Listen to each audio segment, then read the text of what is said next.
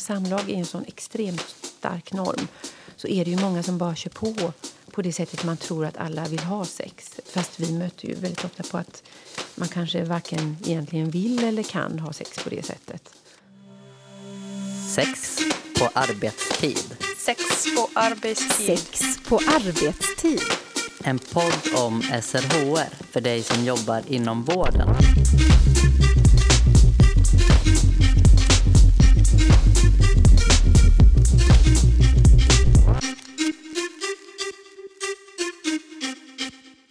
Välkommen till Sex på arbetstid, Oskar.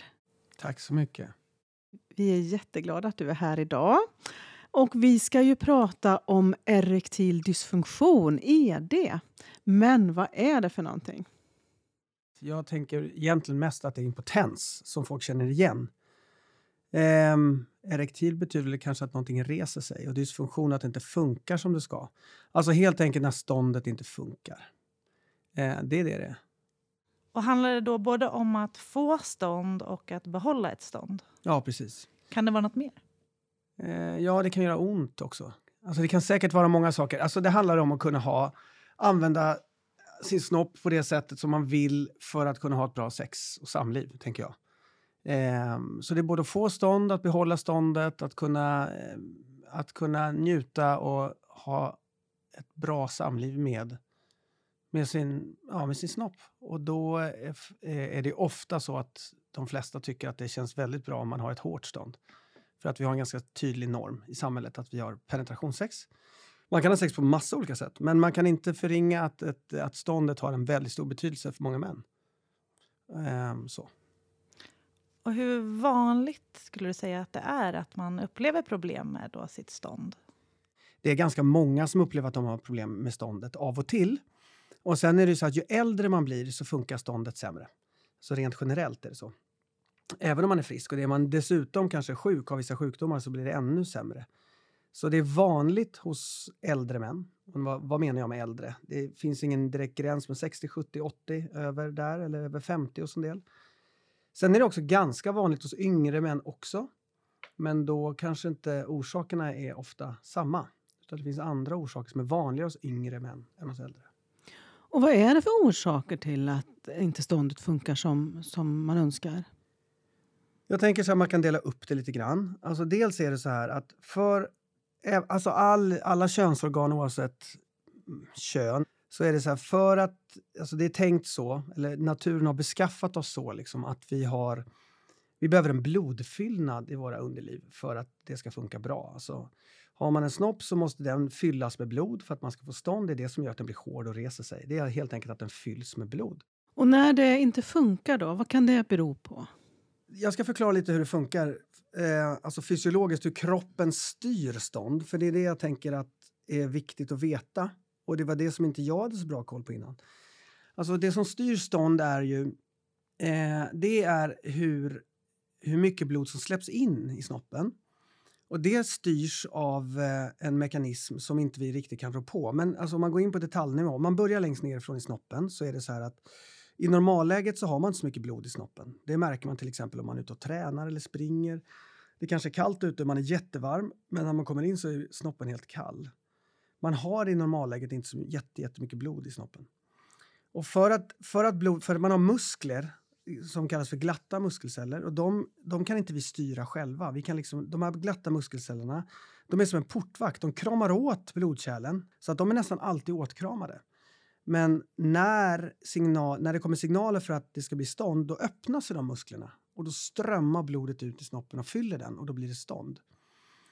Och då får man fråga sig, jaha, vad är det som styr de här musklerna då? Alltså hur ska musklerna öppna sig för att det ska komma in blod? Och då kan det styras, då styrs det på, på två sätt, princip, kan man säga, två principer. Det ena är att man, att man helt enkelt bara berör sina könsorgan. Alltså beröring av könsorgan kan göra att man får stånd utan att hjärnan är med. Den kopplar om till ryggmärgsnivå. Alltså det går en signal in från huden, nu är det en beröring. Så går den upp till ryggmärgen och sen går den ner igen. Hjärnan behöver inte vara med. Det, vilket innebär, att det här har de flesta upplevt när man låg på golvet som barn så kunde man få stånd. Eller man satt på en buss som eh, det vibrerade. Eller man cyklade och kom åt snoppen. Alltså man kan få stånd utan att man egentligen har tankar på sex. Det är det ena sättet. Och det skulle jag säga, tänker jag, är mer lätt, lätt gjort när man är ung. Sen det andra sättet är att hjärnan på något sätt vill ha stånd. För att hjärnan tänker, fantiserar om sex eller att man är i en sexuell akt och känner beröring, och har en partner med sig. Eh, känner dofter, ser saker som man tänder på. Så hjärnan tänder till. Liksom. Och då skickar den en signal rakt ner eh, för att öppna den här glatta muskulaturen så att den slappnar av och blodet rusar ut. Så det styrs då dels från hjärnan genom att hjärnan får en sexsignal av något slag eh, eller skickar ut en sexsignal av något slag och dels beröring nerifrån som inte behöver vara associerat med sex. Och då ska jag tillägga, det är därför en del människor så obehagligt nog kan få orgasm när de blir våldtagna. För de får så mycket stimuli under våldtäkt. Och det är främst kvinnor vi pratar om, så att de kan få orgasm. Och det kan ju kännas väldigt, eh, väldigt jobbigt. Ville jag det här? Jag tyckte det var skönt fast det var hemskt. Alltså, ja, ni förstår, det kan skapa ganska mycket så här funderingar. Eh, och det kan ju gälla män också som blir våldtagna såklart, att man kan få stånd och utlösning. Så styrs det om det var frågan. Så styrs det. Men jag tänker också det här, de här gångerna när det inte funkar. När det liksom blir en impotens eller när, när inte det blir ett stånd. Kan det då bero på att de här musklerna inte funkar eller handlar det om signaler? Eller vad beror det på vanligtvis? Dels så kan det vara så här, självklara kroppsliga sjukdomar. Alltså, är man gammal och har dåliga kärl Alltså alla som jobbar i hälso och sjukvård, eller nästan alla, vet ju liksom vad hjärtinfarkt är och kanske stroke, det är någon liknande för att man får det i hjärnan då. Och det är ju kärlsjukdom ofta. Att kärlen är som långa rör i kroppen som ska släppa fram blod. Det är blodet som ger oss energi. Varenda litet organ vi har behöver energi i form av syre och socker oftast. Eh, så det är liksom det rörsystemet som är kärlen i kroppen som släpper fram eh, allt det här. Så är man gammal och har dåliga kärl, alltså vi säger så att man har haft en hjärtinfarkt, man kanske har diabetes, man har jättedåligt blodtryck och till viss del också blodfetter spelar roll, då kanske man har dåliga kärl och då spelar det inte så stor roll om den här glatta muskulaturen öppnar sig för att kärl, det är skit i kärlen. Så då får man inte ut lika mycket blod i snoppen och då blir det inte lika fullt med blod och då blir det inte lika hård. Det är det ena sättet. Sen finns det vissa så neurologiska sjukdomar, att de, alla de här nervbanorna styrs av andra saker. Det är mer specialfall. Eh, men det kan ju folk med neurologiska sjukdomar ha. Att det, att inte, och det styr ju många andra saker, hur man sköter, om man kissar, går på toa och bajsar. Och att den styrningen är väldigt komplex och det kan ju hända av neurologisk sjukdom. Ehm, så det vanliga, det vanliga kroppsliga är ändå dåliga kärl, alltså man är kärlsjuk. Hos äldre framförallt. Hos yngre är det väldigt ovanligt att det är så. Och då pratar man, det finns ju kanske vissa ord, så här stresspåverkad impotens och psykogen impotens. Och det är egentligen nog, eh, det är det, det är, när jag träffar mina patienter som är yngre, de flesta är yngre, för jag tror också att det bekommer en yngre man mer att ha problem med ståndet oftare än en äldre. Absolut inte alltid, men det känns som att överhuvudtaget äldre personer förlikar sig vid sin kropp mer och dess eh, åldrande. Så här är det, att i hjärnan så har vi en autopilot, ett system som kallas för autonoma nervsystemet. Autonomt är ingenting vi kan styra självmant, det är som en autopilot. Det här autonoma nervsystemet är det som är själva eh, datorn liksom, som styr om den här muskeln ska öppna sig i snoppen eller inte. Och den styr massor med saker. Den styr inte bara det, den styr ju matsmältning, den styr pulsen, den styr blodtrycket, den styr hjärtat och allting. Man kan liksom inte pausa hjärtat om man vill eller slå dubbelt. Och man kan inte styra sitt stånd hur man vill utan där, det sköter hjärnan automatiskt. Och då är det så att det autonoma nervsystemet, det här är en ganska ingående grej som jag brukar visa på tavla för mina patienter, men, men i stort kan man säga så här, autonoma nervsystemet är indelat i två delar. Dels en del som heter sympaticus som är liksom aktivitetsdelen, en del kallar det för gasen Eh, och sen har vi parasympaticus. Para betyder mot, som parasoll mot solen. Den är mer aktiverande vid lugna, eh, alltså i lugn och ro. Det är så här, en del säger lugn och ro-systemet, det är som bromsen. Parasympaticus sköter saker Rest, digest and sex pratar man om. Alltså den, är, den skickar signaler ganska mycket när vi är vila, när det har med matsmältningen att göra, när vi känner oss trygga. Och det är via det här trygga systemet som det går en signal ner till snoppen och öppnar öppna den här muskeln som släpper in blod. Det, det innebär så här att man för att man ska få en bra signal från sexcentrat i hjärnan så går den via parasympaticus, lugn och ro-systemet, ner och så öppnar den upp muskeln så att det kan rusa in blod. Sympaticus, som är motsatt system, den gör tvärtom. Den sluter muskeln. När den, den, den är i aktivitet, dess viktigaste kanske man kan säga eh, uppgift, sympaticus, det är ju överlevnadsinstinkten. Att när vi som människa uppfattar att någonting är farligt eller läskigt, då måste vi haja till. För att om vi inte gör det så dör vi. Och för att vi ska överleva som, överleva som ras, eller inte som ras utan som djurart kan man säga. Så måste vi förstå när någonting är farligt. Så här, är, det någon, är det någon som anfaller mig eller börjar det brinna eller håller jag på att vara med i en olycka? Då måste jag agera. Och då drar kroppen igång ett, ett, ett, alert, eh, liksom ett alert system. Så här. Att när någonting är farligt så trycker den på en knapp. Den reagerar ganska lätt den här centrat på det, för det är ett gammalt uråldrigt centra som sitter mitt i hjärnan. Och då tänker jag så här, nu kan någonting vara farligt, alltså måste du agera. Och då ger den förutsättningar för kroppen för att agera. Och vad behöver vi när vi ska liksom slåss eller fly? Vi behöver massor med blod, så hjärtat pumpar på så vi får massor med blod. Vi får en signal till andningen att nu måste du andas massa så att du får en syre så att du orkar slåss. Eh, det utsöndras massa hormoner, adrenalin, kortisol för att vi ska liksom komma igång. Men samtidigt så går en signal ner till muskeln i snoppen som sluter sig och du får inte stånd.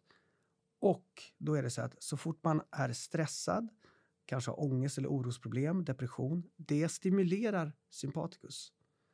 Så har man sex och blir stressad, till liksom exempel så här, fan det kommer inte funka, nu kommer jag inte få stånd igen, bara den är tillräckligt hård, bara min partner tycker att jag är en bra sexuell partner, hoppas det är skönt för min partner.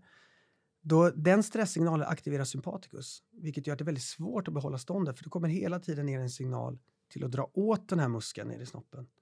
Så då viker ståndet.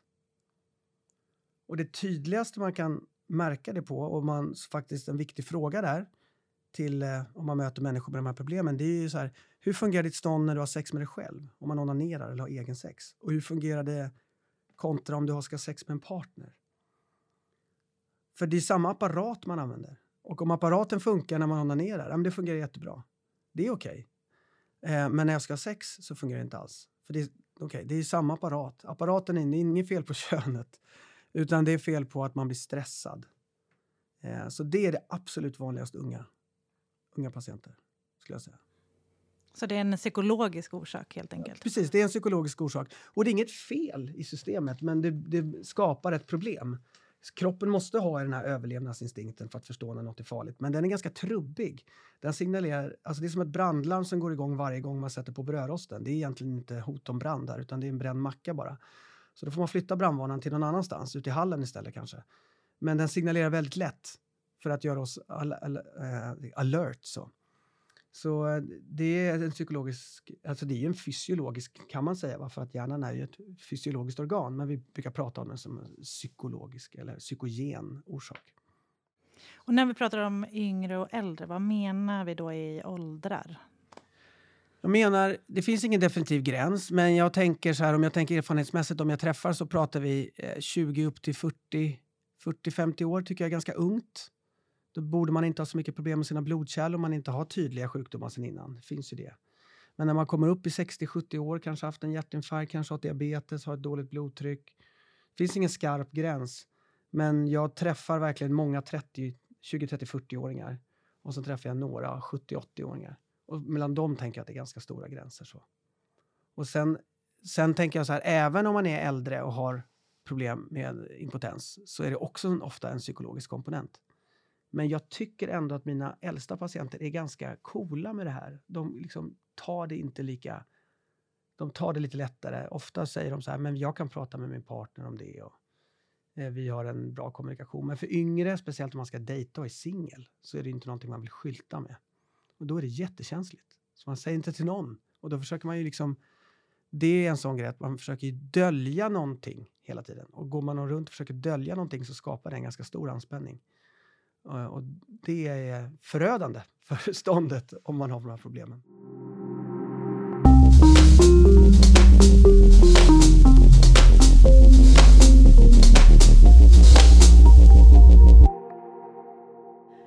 Du jobbar ju både på en vårdcentral och på sexualmedicinskt centrum. Tycker du att de patienter du möter som har problem med ståndet söker liksom av samma orsak? Att man kan söka vilket som, antingen på Sexualmedicincentrum eller vårdcentral? Eller är det någon skillnad tycker du? Ja, jag tycker det är väldigt stor skillnad faktiskt. Eh, mitt, mitt urval av patienter på vårdcentralen så träffar jag väldigt få unga människor som söker på grund av problem med impotens som huvudorsak. Det händer. Eh, den stora gruppen som har impotens är ju inte unga män. Eh, det är ju äldre män som har det. Alltså den stora bulken är ju liksom äldre män som vill ha ett fortsatt samliv eh, och tycker inte att det inte funkar. Och går man på en vårdcentral så har man ju oftast också kanske någon sjukdom och mediciner. Eh, så där är det ju mycket, mycket vanligare totalt sett eh, att det är äldre män. Och då, kom, då söker inte de oftast för det. Det är så här, jag har kanske män med, som har årskontroll för sin diabetes. Alltså man ska, vi tycker man ska komma en gång om året på vårdcentralen. Kolla upp sin diabetes, vad det innebär med provvärden och hur man mår och vilka mediciner och sådär. Och så i förbigående så kan det komma upp frågor så här, ja, men det funkar inte så bra med ståndet. Men det kommer i, eh, det är också ganska sällan, det är ganska skämmigt för många där. Det här är väldigt personligt. Många män känner sig faktiskt helt knäckta, Spe speciellt de yngre. De har ju fått en törn av sin självkänsla faktiskt. De är rätt så knäckta av det här och tycker att de inte, liksom, vad ska jag duga till om jag inte ens kan vara en sexuell partner? Den stora, för att återgå till frågan, den stora gruppen vårdcentral är de som kommer för andra sjukdomar. Och där måste vi kanske vara duktiga på att eh, fråga dem. För när man frågar dem så märker man att det kan vara problem. Så hur ställer man frågor då? Hur öppnar man upp då när, när inte det här är sökorsaken? Jag tror att det viktigaste är att man öppnar upp det på ett sätt som är bekvämt för en själv. För mig, för mig är det viktigt att vi inte låser folk i att använda rätt ord. För då blir det jättelågt i tak och så vågar man knappt prata problemen. Man ska öppna det på ett sätt som är bekvämt för en själv. Jag tror att sättet man gör det är viktigare. Att man känner så här att det här är någonting jag kan fråga om så vad som helst. Så då kan jag fråga vad som helst. Eh, har du, hur går det med ståndet? För mig, min, min teknik, man, man använder ju sin egen personlighet i det här. Min personlighet är att prata om det som vad som helst. Precis som samma sak, så här, hur går det med dina bensår? Hur är det med magen? Tycker du att det funkar med ditt stånd? Att, så det är det sättet jag använder. Eh, att, och, och, tycker man att det är känsligt, för det är väldigt personligt, och jag tror att många inom vården tycker att det är knepigt, men då får man låtsas som att man inte tycker det, tänker jag är knepet. Att man pratar om vad som helst. Men man ska ju i första hand söka till vårdcentral med en erektil dysfunktion. Eh, men de som kommer till dig till på SMC, kommer de på remiss då eller hur fungerar det?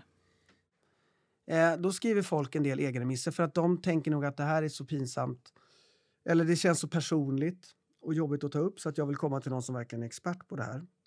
Och det kan ju bli ett problem för att det här är, ett, det här är någonting som kan lösas på vårdcentralen i många fall. Sen finns ju Sexualmedicinskt centrum till för att verkligen kunna ge tid åt dem där man liksom inte har kommit någon vart på primärvårdsnivå, alltså vårdcentral till exempel. Många går ju till urologen och pratar om det här också. Och inom psykiatrin pratar man om det på visst sätt också för där har man mediciner som påverkar sånt här.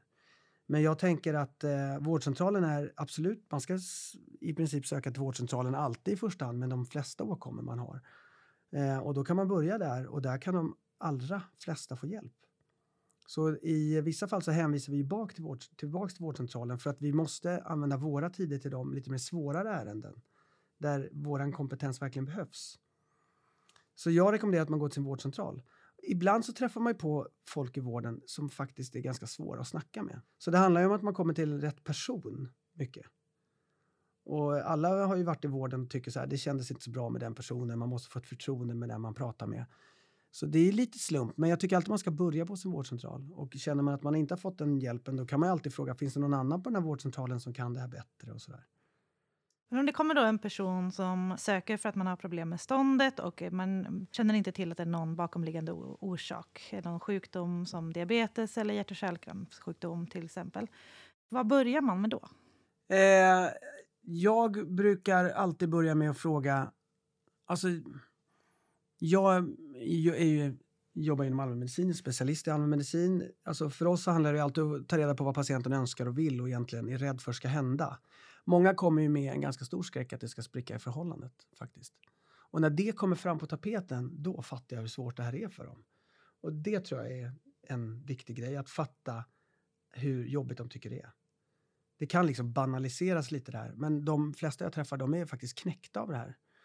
Eh, ja, vågar inte träffa någon, ska jag vara singel hela livet? Det är ju en mörk framtid som de ser framför sig många. Eh, jag börjar med att fördjupa mig i historien såklart. Eh, förutom vad de önskar och vad de vill ha hjälp med och vad de är rädda för och vad de tror själva. För många har funderat själva vad det kan bero på och kan berätta saker som har hänt. Så, så måste, jag har ju, som läkare så har man i åtanke så här, vad kan vara det värsta, jag måste utesluta det. Men också vad är det vanligaste?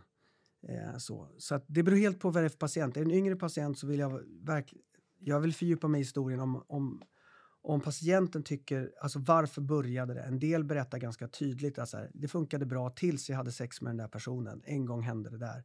Och så en del blev till och med hånade eller kände att då sprack förhållandet och sen dess har det satt mig på min hjärna. Så då vill man ha fram den där debuten. När började detta? Vad hände, hände någonting då? Eller började du med speciell medicin då? Är det något annat som började i samband med det? Det kan ju finnas tidssamband men det kan finnas orsakssamband också där. Eh, så det vill jag veta och så vill jag veta vilka situationer ståndet inte funkar. Eh, och då kan det vara så här, det funkade faktiskt jättebra när jag träffade den där partnern förra våren. Vi var tillsammans i en tre månader. Då funkar det bra som helst. Men annars funkar det inte. Okej, okay, det är ganska viktig information. För då funkar ju liksom eh, apparaten ordentligt. I en viss tid, men inte annars. Så det är viktigt att ta reda på hur det började och i vilka situationer det inte funkar och funkar. Och sen vill man ju såklart veta, så här, tar du några mediciner, har du några andra sjukdomar? Vad kan du själv tänka dig för hjälp? Och sen brukar jag också undersöka ganska noga. För jag tänker att även om det inte är jättemycket att undersöka, just när det bara handlar om erektil dysfunktion, så tycker jag, har man gjort en noggrann undersökning... Och då så, tänker du penis och pung? Ja, alltså, precis. Mm. Ja, precis. Penis och pung. Eh, och jag har testat lite känsel och kollat att beröringen är okej, att de har liksom, nerverna funkar. Så tänker jag att det är en trygghet för patienten. För 99,9 procent är det oftast normalt. Eh, och då är det ganska skönt om någon verkligen har undersökt mig och sagt att det ser bra ut. Eh, så det brukar jag faktiskt eh, säga så här, jag tycker det är ganska viktigt att man kollar det. Ingen är tvungen att bli undersökt av mig, men jag tror att det har en väldigt stor pedagogisk poäng ofta att bli ordentligt undersökt. Och vad skulle du kunna upptäcka då om eh, allt inte ser bra ut i en sån undersökning? Eh, precis. I det här fallet så är det nästan bara pedagogiskt. Men om man tänker sig vad man kan upptäcka så kan man upptäcka Eh, när det gäller bara erektil dysfunktion så kan man ju bara se så här, är patient, om det är en vuxen person då, som det oftast är, eh, är man fullt puberterad? Alltså har man liksom vuxenstora testiklar, vuxenstor snopp, har man massa sår, har man något annat som gör ont där? Har man väldigt, eh, är det besvär vid sex? Är det liksom Um, om någon säger att jag har väldigt ont med sex, ja, man kanske har en väldigt trång förhud och det gör ju så här, varje gång man har ont så, så tänker man på det onda. Det blir också en slags här, nervositet vid sex. Liknande kvinnor som har ont vid sex så blir det så här, bara det inte ska göra ont igen och så blir de sympatisk på, sympatikuspådrag påverkade och så blir det liksom ingen, ingen lubrikation eller de blir inte våta i underlivet och det svullnar inte på rätt sätt och så gör det ont. Så smärta vill jag ju se om det finns något tecken till det. Att allting ser bra ut storleksmässigt, utvecklingsmässigt.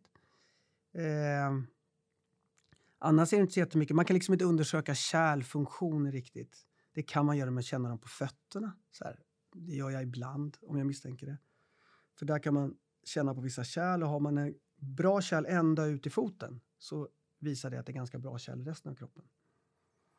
Men det, man kan inte riktigt se kärlfunktion. Men man kan beröra precis ett neurologstatus eh, könsmässigt brukar jag göra. Man, ytlig beröring, man drar med fingrar eller pensel och man, en kremasterreflex är någonting som innebär att man drar på lårens insida så ska pungkulorna dra upp sig på varsin sida. Den är ganska svårtolkad, även många som har frisk sådan drar inte upp sina pungkulor för att de är så spända under besöket. Pungen är inte avslappnad. Sen finns det lite mer ingående så här reflexbanor som jag väldigt sällan hittar något fynd på men testar ibland när jag verkligen vill kolla. Men det är lite med andra patienter som har andra funderingar. Så här, är det någonting sjukt? Jag har smärtor, det trycker där och sådär. Men det är väl i princip det. Men framförallt handlar det om att bekräfta att allting ser bra ut? Ja, det gör det. Men då, om vi talar om den gruppen som är äldre så kan det ju vara så att man kan få problem med ståndet som ett första symptom på att man börjar bli hjärt och kärlsjuk. Alltså att kärlen börjar bli dåliga. För det är ju mindre kärl i snoppen än till exempel hjärtat och sådär. Och då kan man ju fundera på så här, ska vi kolla att den här personen inte har några riskfaktorer för hjärt och kärlsjukdomar? Vi kollar blodtrycket, vi kollar fetterna i blodet, vi, är, det någon, är det här diabetes? Vi tar ett sånt prov. Eh, det är den äldre gruppen. På den yngre gruppen tycker jag knappt att det skulle behövas faktiskt, när de är liksom 20-30 år. Det är så osannolikt. Eh, så jag kanske bara ställer frågan om de har tagit något blodtryck någon gång eller har någon i släkten som har dött av hjärtinfarkt i väldigt tidig ålder. Men all undersökning ska tjäna ett visst syfte och jag, så eh, jag fokuserar på hjärt och kärlsjukdom om äldre. Annars inte, om det inte skulle vara något uppenbart som kan tyda på det. Och efter den här undersökningen, hur går det vidare då? Om allt ser bra ut? Ja. Eh, det som gör att det är svårt på en vårdcentral är att man inte alls har samma tid på SMC. Och det här vet ju vi som jobbar på vårdcentral att man kan gå på föreläsningar av olika sjukhusspecialister som föreläser om sin sjukdom och så säger de så här, det här måste ni göra, det här måste du göra. Och så sitter alla där och vet att det här är helt omöjligt att göra på en vårdcentral, för det finns inga förutsättningar för det. Så det blir kejsarens nya kläder. Eh, och det är lite frustrerande. Jag har jättemycket mer tid på SMC än på vårdcentral för det här.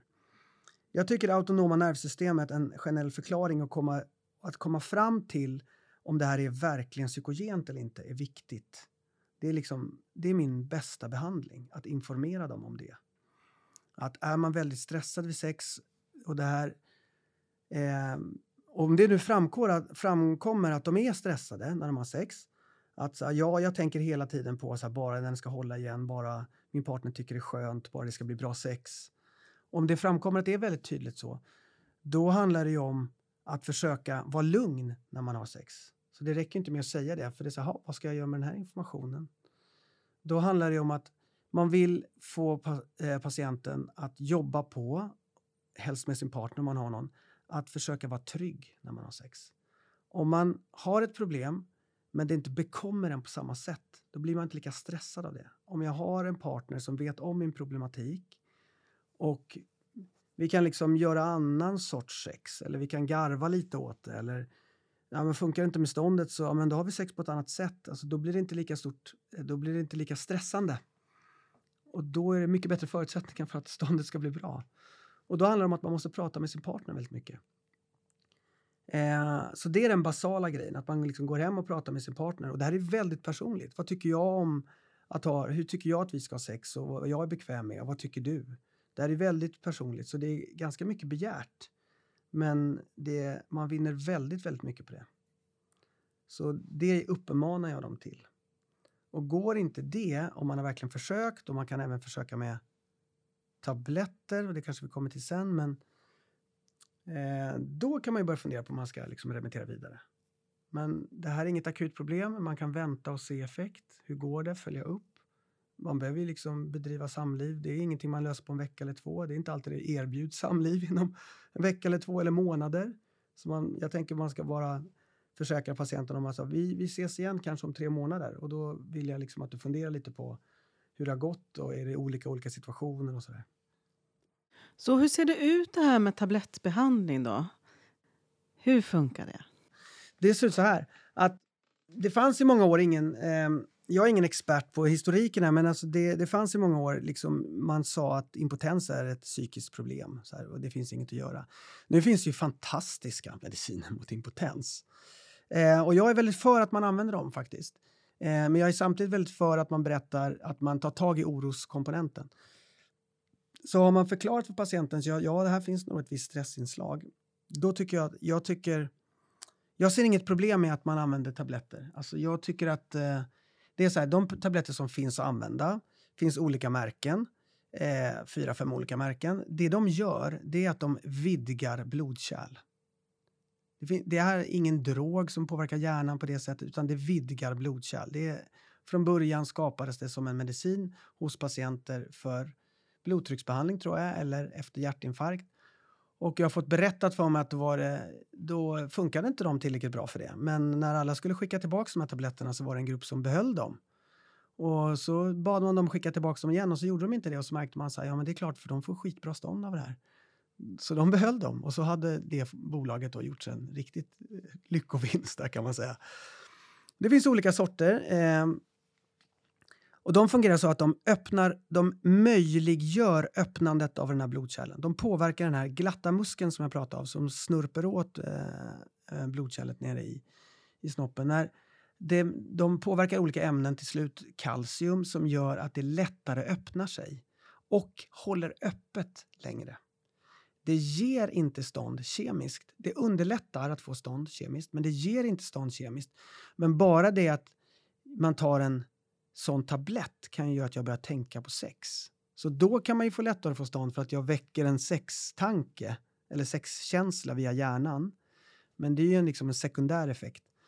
Eh, rent kemiskt ger de inte stånd, men de öppnar upp, de påverkar kalciumnivåerna så att det lättare öppnar upp sig så att blodkärlen lättare får in blod och att de håller sig öppna längre tid. Så funkar de. Finns det annat än tabletter? Absolut. Det finns annat än tabletter. Eh, det finns, det finns ehm, olika sätt att administrera det här, alltså olika sorters läkemedel.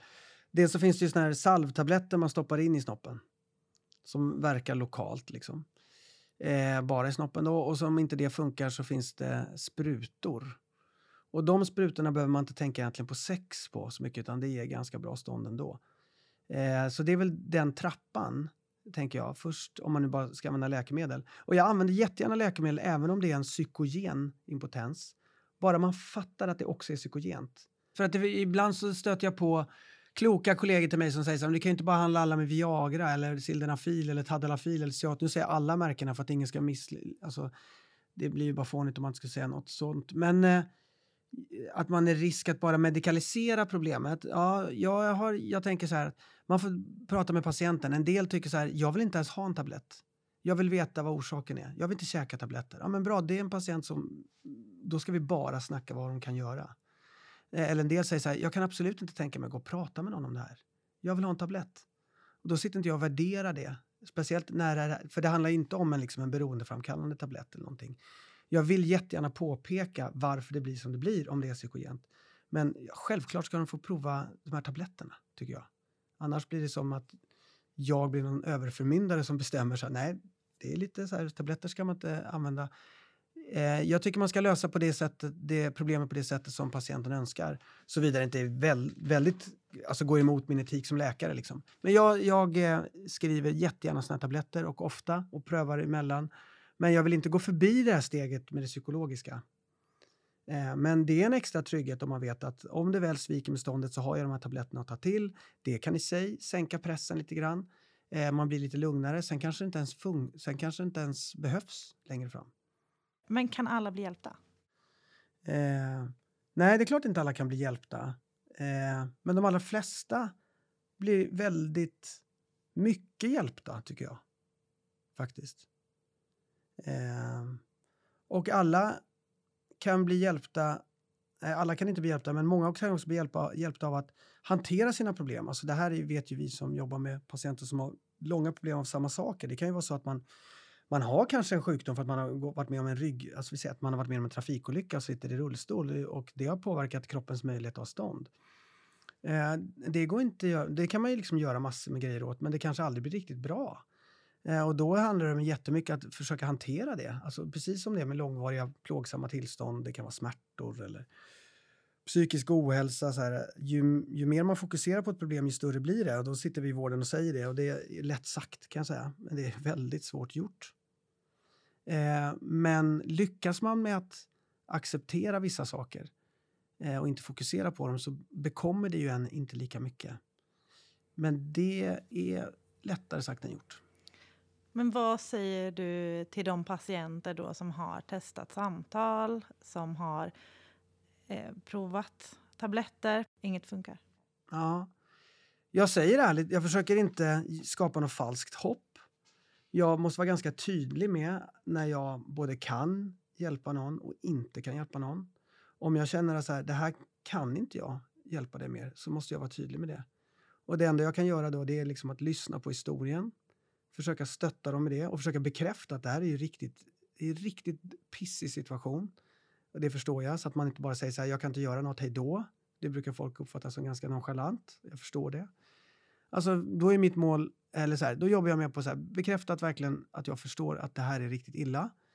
Eh, det här är det som finns att tillgå. Eh, eh, och går det inte så blir det inte bra. Sen finns det, om vi pratar om erektil dysfunktion, så finns det ju så här, ja, sista steget är att operera in en protes. Och så kan man styra det på olika sätt. Och den gruppen träffar inte jag. Och jag gissar att det kanske handlar mer om de som haft typ trafikskadeolyckor och så här. Och för då kan man ju styra en, en protes. Den kan liksom vara så här styrd av, vet jag inte om det är luft eller vatten och så sitter själva har man en slags pump som sitter, åker ner i pungen så man pumpar upp protesen släpper ut så här. Så det, alltså det finns ju ett steg till då. Passar väl en del, en del tror jag inte ens kan tänka sig ha det. Då kanske man fokuserar på sex på annat sätt. Eh, så det är väl sista steget där, men det har jag aldrig träffat någon. Det är inte så, Så. vanligt. Nej, det tror jag är väldigt ovanligt. Men det är väl liksom det sista behandlingssteget. De flesta blir hjälpta Ja, det tycker jag. av de tidigare stegen. Ja, ja, ja. Mm, Extremt stor majoritet. Vi har ju hört talas om och vi kan läsa en hel del om det här med manligt klimakterium och testosteronbrist och att det kan påverka eh, eller att det skulle kunna vara en orsak till impotens. Hur, vad, vad säger du om det? Ja, det här är en jätteintressant fråga. Och då tänker jag som lyssnare så ska man veta var informationen kommer ifrån. Nu kommer den från mig och jag är allmänmedicinare och jag står med mina ben i allmänmedicinens grund. Eh, sen finns det olika, olika alltså, jag ska säga, då är jag en slags profet som föreslår en viss religion. Och så, det, är lite, det är lite som religion och så har man en annan profet från en annan religion eh, som tycker något annat. Ja, så här, när det gäller testosteron, ja absolut, testosteronet påverkar, kan påverka ståndet. Eh, men det är väldigt mycket mer sällan, enligt min erfarenhet, som det har med det att göra. Sen beror det på vad man jobbar på för enhet. Alltså jobbar man inom primärvården som träffar alla så är det väldigt sällan. Jobbar man på en endokrinologisk mottagning så får man ju bara de patienterna. Och då ser man ju det. Man är alltid färgad av de patienterna som man själv möter. Jag eh, tänker på det när jag tycker att man ska tänka på det. Om det bara handlar om impotens och inte att man har lustbrist, då är det extremt sällan hos unga människor att det är så. För att det ska vara en testosteronbrist eh, så måste man ju börja misstänka det och då är det inte bara ståndet utan då så här, men jag märker att också att lusten och det här är en jätte... Det här är en, ja, mm, det är, okay, I korta ordalag kan man säga så här. De har, det är inte så att de har...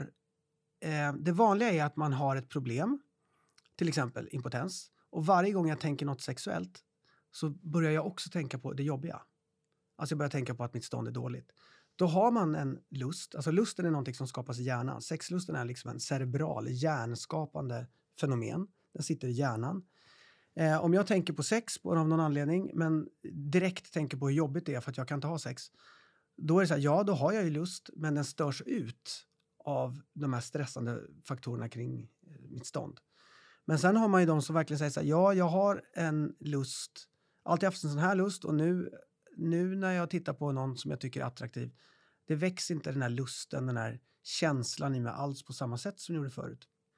Men har man en lust att man får sexuella tankar, fantasier och kan känna mig lustfylld, eh, ja, men då är det väldigt sällan det har med testosteron att göra. Eh, så att i, i vissa, vissa fall, men det är väldigt sällan kan det ha med det att göra. Men då ska det vara något mer än bara impotens. Och jag tar aldrig ett testosteronprov om jag inte tycker att det finns tydliga belägg för att det kan vara det. Då tar jag det. Om jag hittar något avvikande i undersökningen eller om jag tycker den här sjukhus eller patientberättelsen är eh, det här verkar lurigt liksom. Då tar jag det. Men det är inget man, man ska inte bara ta det på det är så svårtytt så man ska absolut inte bara ta det liksom. Bara för att någon önskar det eller så. Här. Nu har vi ju pratat om cismän eh, och erektil dysfunktion. Men när det gäller då transpersoner, alltså eh, transkvinnor framförallt då, som behandlas med östrogen. Mm. Kan det påverka förmågan att få stånd? Eh, jag vet inte, men alltså, testosteron omvandlas ju till östrogen i fettväv. Så får man mer östrogen genom att man tar tabletter eller plåster eller vad man nu tar då kan det också ge en signal upp till hjärnan att nu finns det väldigt mycket östrogen och så kan det påverka testosteronproduktionen. Och jag är inte riktigt haj på det, men jag tror då att den minskar. Alltså ja, så jag tror att man kan få lite mindre testosteron. Eh, sen om det i sin tur skulle kunna påverka så att man får sämre stånd, kanske hos vissa. Och det beror på vilka doser man använder här. Så det här kan ju de som behandlar det här mycket bättre. Men jag tycker att det här är ju en fråga som om man upplever det här då som transkvinna, om man har kvar sitt, ja, sin penis eh, och, och vill ha sitt stånd då såklart, så, så är det absolut en fråga man måste diskutera. Vad skulle du säga är det viktigaste medskicket till annan vårdpersonal som möter personer med erektil dysfunktion? Det viktigaste medskicket är att våga fråga om det. Eh, och man behöver kanske inte lösa allting, men det kan vara så att det dyker upp och så får man säga så här, ja, okej, men då bokar vi ett eh, besök till det. Och vi vet att det är ont om tider, men det är liksom ofta sällan akut och kan man ta det längre fram så man kan liksom fokusera lite på det. Det finns vissa grupper som har väldigt mycket sexuella problem inom vården, till exempel alla de som behandlar med mediciner mot ångesttillstånd eller depression. Det liksom kommer med medicineringen som ett brev på posten. Det är en anledning till att många slutar, speciellt om man är sexuellt aktiv. Eh, här tycker jag man ska fråga det. Alltså, ofta frågar vi om biverkningar och här brukar jag alltid fråga om sexuella biverkningar. Jag brukar informera om det. Eh, och då eh, är det mycket lättare för dem att ta upp det sen när jag har sagt det. Så nu kommer du få den här tabletten mot depression. Det kan, det finns vissa saker som läkare ska säga. Då. Du kan få mer ångest inom två veckor och vi kanske ska höras inom det. Men det kan också vara sexuella biverkningar som är svåra att komma underfull med. Och det kan man jobba med sen. Och det här blir alltid en avvägning. Så här, hur mycket nytta har man av medicinen och hur mycket problem har man av en medicin? Eh, istället för att de slutar på en jättebra medicin för dem så kanske man kan säga så här, ja, men kan vi göra på ett annat sätt? Så här, kan vi justera dosen vissa dagar när du har det här? Kan du hoppa över en dag? Kan vi lägga till ett annat preparat som gör att, det, att du kanske inte känner biverkningarna? Nu pratar jag depressionsmediciner och ångesttillståndsmediciner ja, ska vi lägga till, är det så här, nej men jag har lusten men jag kan inte få orgasm. Ja, men då kan man ju använda de här potenshöjande medicinerna som jag pratade om. Så att man blir lite mer retbar. Man kan pröva det. Man kan alltid som läkare pröva saker som känns säkert för en själv och känns rimligt och adekvat. Och följa upp det. Och så vill jag skicka med till vården. Okej, okay, vad handlar okay, vilka mediciner ska vi vara oroliga för ger impotens annars? Ja, för det är väldigt många som står på blodtryckstabletter såklart, som sänker blodtrycket. Och då är det eh, betablockare en, en viss grupp. De kanske ger lite sådana mediciner. Eller biverkningar. Och sen tiacider som är en viss vätskedrivande tablett. De andra ger inte jättemycket påverkan. Och det är, man vet ju inte riktigt, är det det här höga blodtrycket som har gått i många år som gjort kärlen dåliga eller är det medicinen eller en kombination? Har man, och då kan man ju pröva att sätta ut och sätta in mediciner. Liksom. Ja, den där medicinen du hade där kan vi byta den mot en annan, vara utan ett tag, se om det händer någonting. Egentligen ska man sätta tillbaka den och se, för då kommer problemet tillbaks. Då vet man att det verkligen är en biverkan.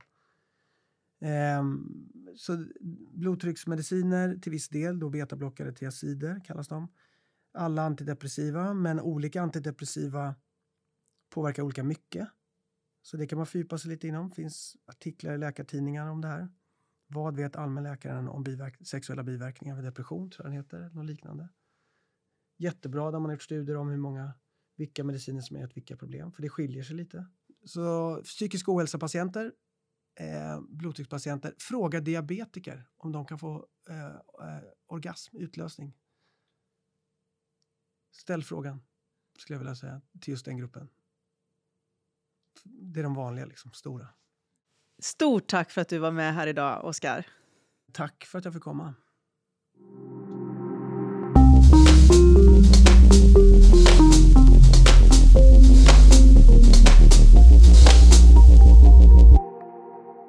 Nu är vi jätteglada att hälsa Anneli Sundgren och Lotta Johansson varmt välkomna hit till Sex på arbetstid.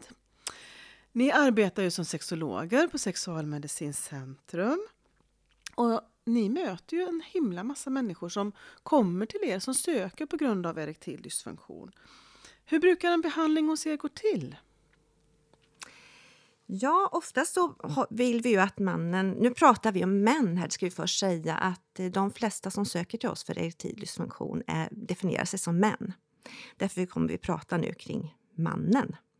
Eh, men först så vill vi att mannen då ska vara basalt utredd på sin vårdcentral innan de kommer till oss. Så att man har uteslutit medicinska orsaker. Och när man har gjort det så brukar ju antingen läkaren på vårdcentralen skicka en remiss till oss eller att patienten själv skriver en egen remiss. Då kallas man för ett bedömningssamtal hos oss. då brukar vi lägga ungefär en timme på att kartlägga fysisk och psykisk hälsa under livet. Och vi pratar också om sexuell hälsa under livet förstås. Om erfarenheter av egen sex, sex med partners. Eh, vad fungerar sexuellt? Eh, graden av erektil dysfunktion. Ibland har man ju kanske ingen, inget stånd alls. Ibland får man ett stånd som sen sviktar. Och ibland får man lite halvbra stånd, så det är också bra att veta lite graden av problemet. Vi pratar om lust, om det har påverkat lusten, om man kan ha sex på annat sätt. Och om man nu lever i en relation, hur det påverkar relationen. Brukar de personer som kommer till er haft uh, bekymmer under längre tid eller söker man ganska så snabbt? Det är väldigt olika faktiskt. Det, det kan se väldigt olika ut. Ja. Jag tänker där att det, det är ju väldigt vanligt att man inte har sökt hjälp för att man skäms, att man tänker att det här ska jag klara på egen hand eh, och inte söker hjälp, att man kanske har väntat ganska länge. Det finns ju väldigt mycket sexualnormer och maskulinitetsnormer. Alltså att man alltid ska ha en erektion, eh, att män alltid ska vilja ha sex till exempel. Det finns mycket sådana idéer om hur sex ska gå till och hur sex ska vara. Och väldigt mycket fokus på penetrerande sex. Hur märker ni det i behandling? Ja, alltså det är ju så att vi märker ju väldigt mycket av att det finns de här begränsande normerna. Och det handlar ju jätteofta om just penetrationsnormen. Och det är ofta det som är svårast när man liksom, om man är drabbad av ett erektionsproblem och det har liksom stegrats och blivit värre och värre, så är det ofta penetration som är det svåraste. Och då arbetar vi jättemycket med att liksom överhuvudtaget bredda synen på vad sex är. Eh, och också ifrågasätta de här rådande normerna. Det är ju en ganska stor del av arbetet. Och de här vanliga föreställningarna är ju ofta precis som du sa att, att män alltid ska liksom känna lust. Att de, om de gör det så ska de alltid erektionen vara perfekt. Liksom att det ska funka top notch. Då blir det ju liksom väldigt mycket krav och prestation kring hela den sexuella situationen. Och sen är det också vanligt, precis som jag sa innan, att män tänker att mm, de borde liksom kunna lösa detta på egen hand. Det finns ju också i den här starka mansnormen att man ska vara stark och självständig. Eh, helst lösa problemen själv och så. Och det som händer då när erektionen inte fungerar, det blir ju att många män liksom tvekar på sin manlighet på något sätt. Att det är något, kan man liksom inte hitta något fel på kroppen, då är det ju, måste det ju vara något annat fel. Och då eh, ja, då blir det liksom lätt att man känner sig otillräcklig. Att man kanske är en sån här svag och känslig typ som eh, inte riktigt kan styra upp det här läget. Och det kan ju få allvarliga konsekvenser liksom för mående och, och ja, för kanske den hela sexuella identiteten men också den hela identiteten. Och självkänslan och så. Så det låter som att i, i de lägena där liksom hela existensen blir, blir involverad så behöver man jobba också med hela människan, inte bara ha fokus kring just erektionen. Nej, och vi har ju alltid ett sånt helhetsgrepp. Vi tänker att tappa erektionen är ju ett helt eh, normalt eh, fenomen. Alltså det är ju att man tillfälligt kanske bara tappar upphetsning av olika anledningar. Så att eh, vi jobbar mycket på att försöka vidga perspektiv. Eh, liksom jag tänker också att det är inte bara mannen som har normer utan det har ju också en partner. Eh, så att det, det, får vi också jobba ganska mycket med och vi är inte sällan vi tar med partnern i behandlingen också för att eh, ibland är det ju partnern som kan vara fast i de här normerna, att inte kunna tänka sig sex utan penetration till exempel och så vidare. Har ni då paret tillsammans i rummet eller träffar ni var och en för sig eller hur brukar det gå till? Ja, det kanske är så att man börjar att träffa den personen som har sökt och sen förklarar vi ofta att liksom, om man har om en i en relation har ett, upplever ett sexuellt bekymmer, då har ju båda problem. Alltså det blir ju ett delat problem. Och då brukar vi ofta föreslå att det är väldigt viktigt att ta med partnern för att också kunna eh, liksom komma lite lättare framåt och dela på bördan. Sådär. Speciellt om vi hör att det, att det är ett problem. En del säger också att jag har en väldigt stöttande, bra partner som inte alls eh, tycker att det här är så stort. Men det kan ju se väldigt olika ut som sagt. Mm. Så eh, jag hör att ni nämner krav, prestation och skam väldigt mycket kopplat till den erektila dysfunktionen. Finns det andra delar som känns viktiga att lyfta fram just kring känslor kopplade till Jag kan säga ilska är ju en frustration. Ilska riktad mot den egna kroppen är en vanlig känsla som man också har i den här sexuella situationen. En del säger att jag är kåt i huvudet men kroppen svarar inte och man blir liksom man dömer sig och blir arg på, på sin kropp. Och när man har då liksom utrett lite grann vad, vad, vad orsaken skulle kunna vara, hur går ni vidare? Jag tänker att vi, vi har ju också, precis som Oskar har nämnt här, en psykoedukation kring hur tankar och känslor påverkar vårt nervsystem. Det autonoma nervsystemet och hur vi lätt hamnar i fight flight och, och att, kropp, att hjärnan tolkar, att, märker att du är rädd och tolkar det som att nu är det farligt, nu ska vi fly eller fäktas mot den här faran. Och då ökar pulsen, vi blir spända i kroppen och perifera blodkärl drar ihop sig så att det blir svårt med en erektion helt enkelt, eller att erektionen kan svikta. Att det är helt enkelt en helt no normal reaktion på rädsla. Och vi pratar mycket också om hur man hanterar då det här problemet. Vad gör man? Ofta kan, hör vi ju det att man undviker ju gärna sexuella situationer eller kanske till och med närhet i en relation. Man undviker kanske att dejta nya personer. Och, och eller också riktar man allt fokus för att tillfredsställa sin partner. Så att man helt glömmer bort sin egen känsla och sina egna behov. Och snabbt riktar in sig på att tillfredsställa partnern. Och då ger man sig heller ingen själv någon möjlighet att få känna egen lust. Så det blir som en ond cirkel det hela. Så vad gör man då? Vad, vad behöver man sätta upp för mål där i, i behandlingen? Det är ju alltså framförallt att förstå mer vad är det erektionsproblem är och att man då kan hitta nya sätt att hantera det här bekymret. Och då fokuserar ju vi mycket på vad, liksom, mer vad som fungerar och vad som är lustfyllt. Och att vi försöker hitta någon form av sexuell praktik, även om det är väldigt lite som fungerar. Så har vi liksom, efter den här, att vi har gått igenom själva hur problemet tar sig fram, då fokuserar vi väldigt mycket på de stunderna som funkar och hur man kan göra mer av det. Brukar det vara hjälpsamt? Ja, jag tycker, för ofta när man är liksom drabbad av problem så tar ju det så stor plats i livet. Och då kan det vara väldigt svårt att se att det också finns saker som fungerar. Så det tycker jag brukar vara extremt hjälpsamt. Jag brukar också prata mycket om det här med närvaron i kroppen. Att många ger sig upp i sitt huvud och tänker väldigt mycket och grubblar väldigt mycket kring det här. Och man kan behöva öva på att känna saker, att vara närvarande i sin kropp. Hur gör man det då? Vi brukar ofta göra eh, ge hemuppgifter, beröringsövningar tillsammans med partner eller själv.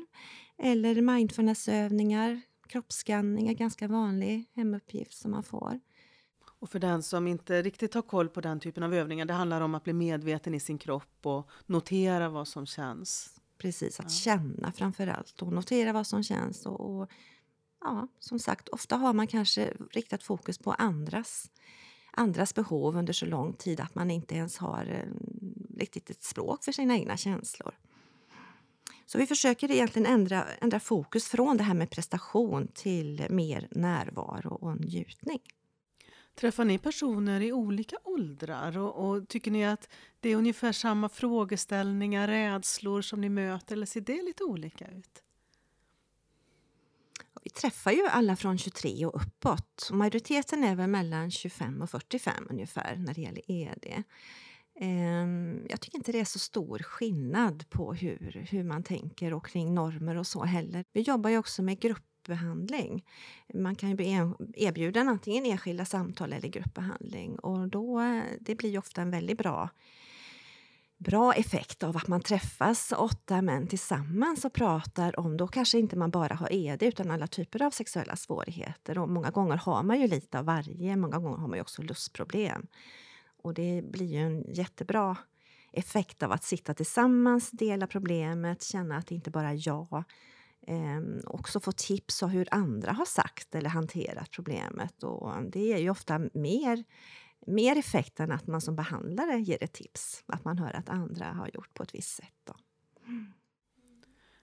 Det låter så fantastiskt med just också gruppbehandling för jag tänker vi är väl generellt ganska ovana att prata om eh, känslor, sexualitet eh, med någon annan än, än sitt eget huvud kanske. Kanske man har delat med en partner, kanske inte. Ja, det har varit ett väldigt bra koncept och vi har fått jättebra utvärderingar av de här grupperna. Vad skulle ni säga är de största utmaningarna för er i, i behandling av ED?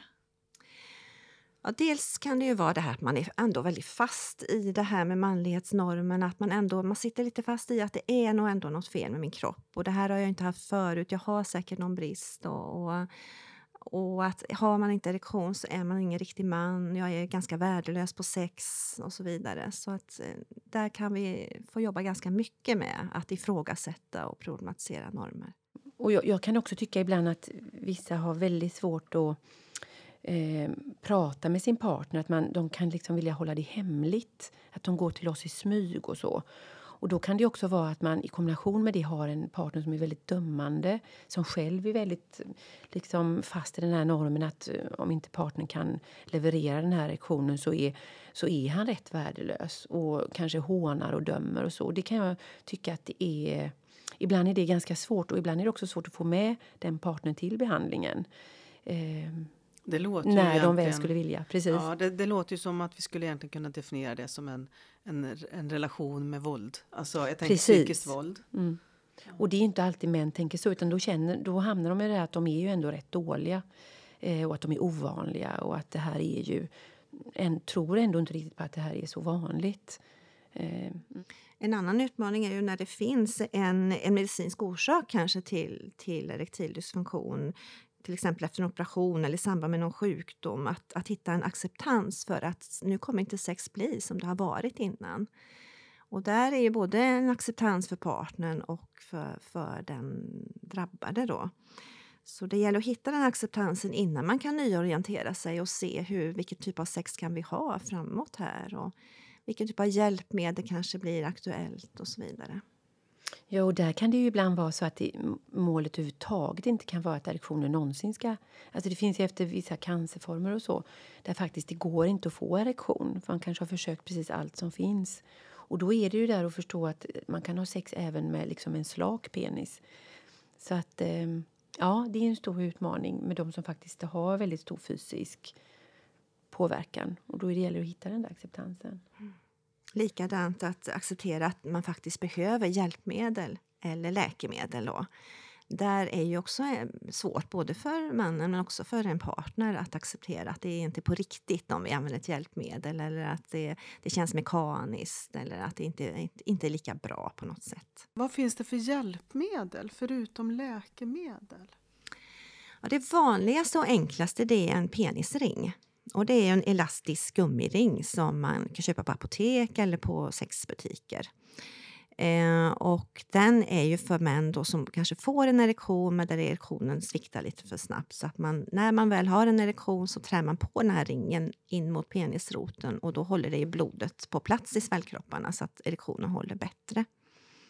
Eh, det tycker jag också många män ökar också njutningen. Så det är inte bara för att få bättre erektion utan också en ökad njutning. Sen har vi också vakuumpumpar.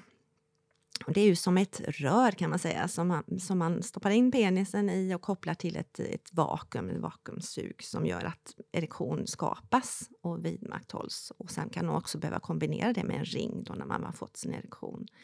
Det här kräver ju lite mer jobb och det kan också vara mer vanligt hos äldre män eller kanske hos män som har någon medicinsk orsak till erektionssvikt. Och också är det ju ofta förstås mer bekvämt om man lever med en trygg partner för det här kräver ju lite mer arbete kan man säga.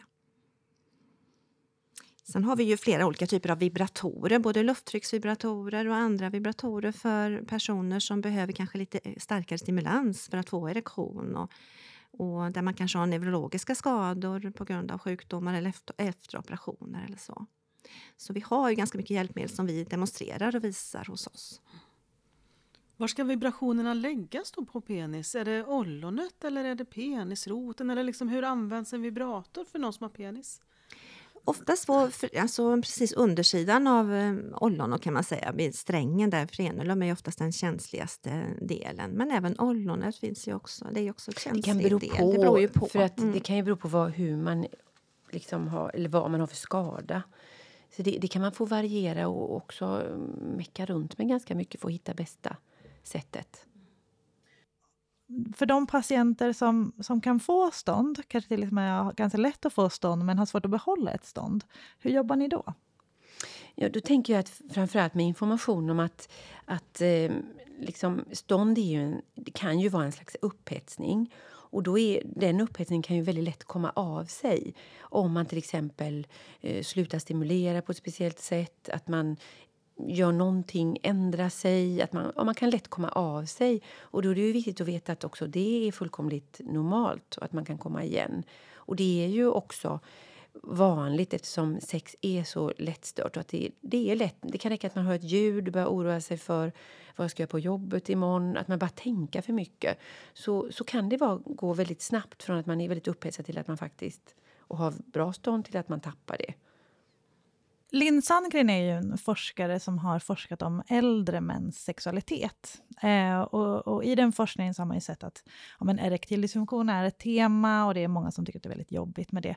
Men samtidigt har man också sett att man har omförhandlat sexualiteten och hittat ett nytt sätt att ha sex i, i en relation. Alltså att det blev också en, man har också sett positiva effekter av det. Är det också någonting ni kan se i behandlingen? Att man hittar nya vägar till sex, eh, förstår sig själv bättre? Alltså att den, den erektila dysfunktionen också kan leda till något väldigt positivt? Jo, men det känner jag igen. För att Många liksom tror ju att sex bara ska funka helt av sig självt. Att liksom, är, har man en bra relation eller är en eh, liksom, frisk person då ska, det, då ska det bara funka. Och Man kanske inte kommunicerar så mycket kring sex. Och Ibland när man drabbas av ett sånt här bekymmer så då är det ju det här att man måste prata om det. Så småningom kanske man ändå kommer till det att man behöver kommunicera. Och sex är ju kommunikation. Så att just när man ökar på kommunikation och vågar uttrycka behov och så, då får man ju, upplever många, faktiskt bättre sex. Än innan kanske man mer har antagit att det är det här som gäller. Och man kör på och gör det man tror man ska göra. Så att det tycker jag absolut eh, stämmer.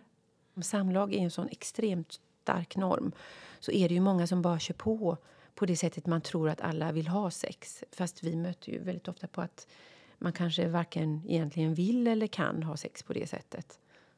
Man, man försöker öka repertoaren, tänker jag. Både oavsett om man lever ensam eller med en partner. Om man har egen sex eller med en partner. Att man, att man hittar nya vägar. Och Det är lättare att göra det när man först har förstått att det är inget fel på mig. Det har, det, det här kan ligga till grund. Man kan också, pusselbitarna faller på plats efter en, några samtal.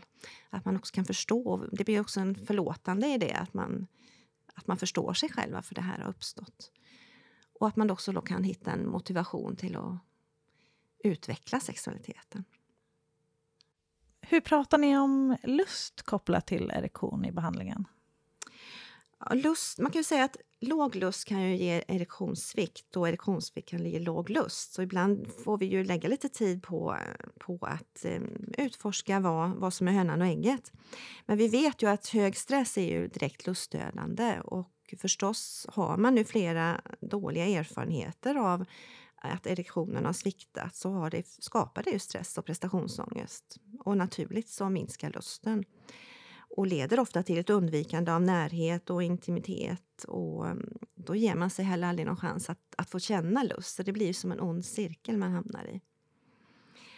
Och, och, lusten är ju heller ingenting som bara drabbar oss som en blixt i, i, farten av allt annat i livet. Utan för att bjuda in lusten så måste man ju också skapa andrum i livet. Så det pratar vi också ganska mycket kring. För många är ju högpresterande personer som, som kanske inte har gett sig så mycket tid till att bara känna och njuta och reflektera över egna behov. Men om man har lust, man känner lust men man får ändå inte en erektion, det vill säga att erektionen inte är kopplad på det sättet till lusten. Hur pratar ni då? Ja, att en erektion betyder ju inte alltid att man är kåt och har lust och är upphetsad. Och, och, motsatsen, att man inte har en erektion, behöver inte betyda att man, att man inte känner upphetsning. Det är inte alltid så att man är att det alltid är ja, ja, ja till sex eller nej, nej, nej. Utan det kan finnas lite en glidande skala. Att eh, om man upplever, för så är det för alla människor i livet, att lusten, det är normalt att den går upp och ner. Och att eh, där finns ju föreställningen om att människor tror att lusten alltid ska vara konstant hög. Och då kan det ju vara just det här att, att man kan bjuda in till och kanske förutsättningslöst bara pröva och börja hångla eller gosa sådär. Och se om man kommer igång så kan man ju agera på det om man vill. Kommer man inte igång så kan det vara bra att lära sig att säga nej, jag kommer inte igång. Så att det inte blir det att man måste vara helt säker på att man känner lust och känna efter och för att våga ta ett initiativ. Så det kan ju vara där att våga tänka lite Nej, men man kanske kan få igång sig mer responsivt. För, för vi är väldigt olika där. Så fort vi är drabbade av problem så, så minskar ofta den här spontana lusten. För man går runt och liksom försöker få fatt i den hela tiden. Och då kan det vara bättre, eller lättare att få tag i det här mer kroppsliga gensvaret. Och kanske våg, börja våga agera på det. Men att det är då väldigt noga med att man vågar säga ja och nej och kanske. Liksom.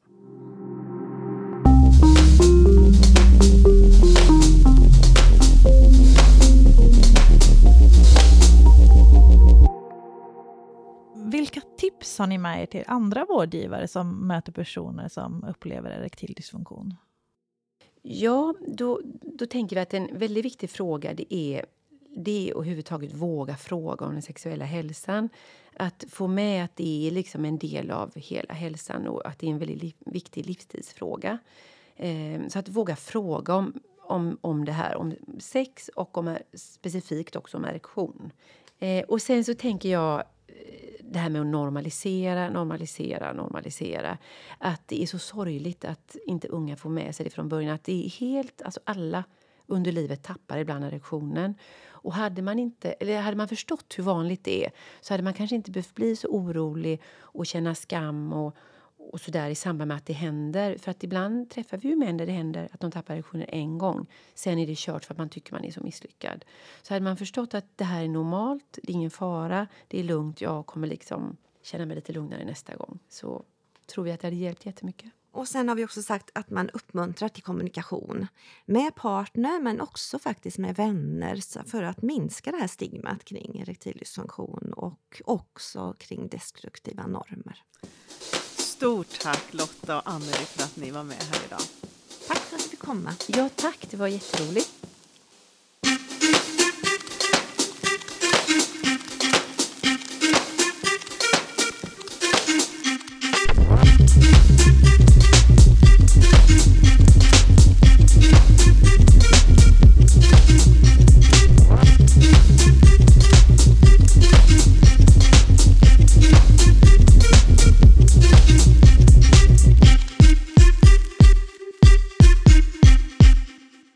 Har hört Sex på arbetstid, en podd som görs av Kunskapscentrum för sexuell hälsa, en del av Västra Götalandsregionen.